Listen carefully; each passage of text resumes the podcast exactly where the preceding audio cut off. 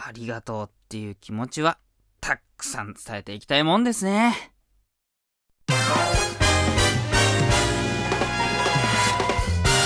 サンラジ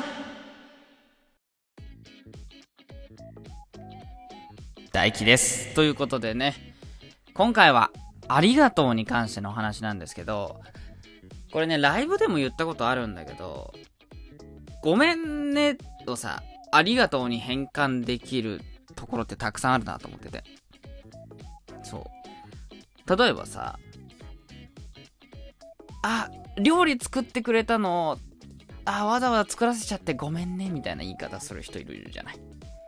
それって結局感謝してるわけだからありがとうに変えられるじゃん、みたいな。うわ、料理作ってくれたんだ、ありがとう、みたいな。ね。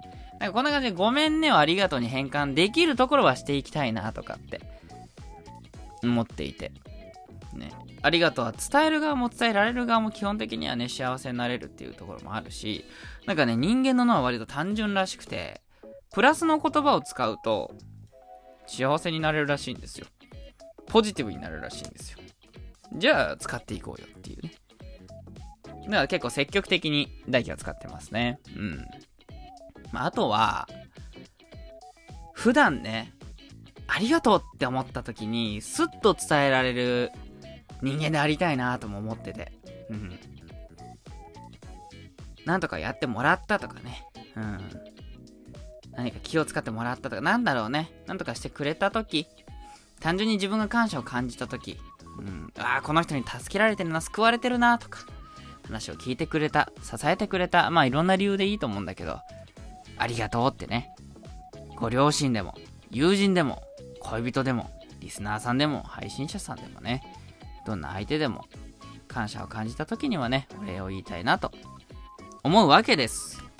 さあ、そんなことを思ってる大輝くんにですね、ありがたいことにサンクスギフトとともにお便りいただきました。ありがとうございます。ちょっとね、一部というかあの、サンクスギフトをね、つけてメッセージくれた方をね、抜粋させてもらおうと思います。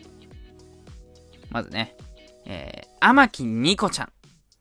最近収録積極的だねって 言いながらね、送ってくれました。ね、そう、最近ね、5分ぐらいの収録をやってるんだけどね、12分ギリギリのやつもやってほしいなって言ってくれてね、いや、なんか嬉しいですね、こうやって。いや、長めのやつも聞きたいよってね、言ってもらえるのっていうのは嬉しいことですね。今後ね、あの、そういう12分ギリギリぐらいのやつをね、バシバシやっていくんでよろしくお願いします。そして、養蜂家、色か。ライブなんかにもね、よく遊びに来てくれてね、サンクスギフトとともにね、ライブでたくさん笑わせてくださってありがとうございます。また遊びに行きますなんて言ってた。いや、これも嬉しいよね。向こうからも俺言われながらね、いや、楽しませてもらいました。また行かせてくださいね。みたいなね、もう、どんどん来てよってどんどん来てってね、こう思うわけですね。ありがとうございます。そして、猫のしもべさん、ありがとうございますね。いつも楽しいライブと収録ありがとうございますなんてね、感謝の言葉からスタートしたメッセージいただきましたけどね。ありがたいですね。あ、ライブそんなに聞きに来てくれてたんですかってね、ちょっとびっくりしましたけど。そう、コメントせんでも聞いてる人っているわけですね。ありがたいですね。してくれてもいいんですよ。ねライブ収録どちらもね、聞いていただいてるようで非常に嬉しいです。ありがとうございますね。そしてね、あの、霜降りちゃんですね。牛、あ、大輝ってとこでね。名前の読み間違えボケから入っております。ねあの、ちょっとね、あの、全部はね、紹介しないですけどね。非常に私の活動をね、よく聞いてみて、それの感想なんかもくれたね、非常に嬉しいね。しっかりとしたメッセージをいただきましたね。嬉しいですね。やっぱこういう形でメッセージいただけるのって、すごく嬉しいね。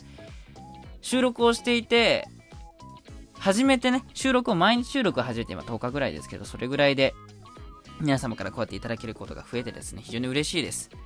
これからもね、精力的にやっていきますしね、皆様からのありがとうがたくさんもらえるようなね、楽しい配信をしていこうと思いますんで、ぜひよろしくお願いいたします。ということで、今日はありがとうについて、そしてね、レターの返信会ということでございました。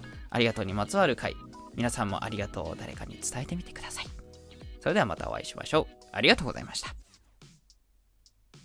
あ、またありがとう言ってた。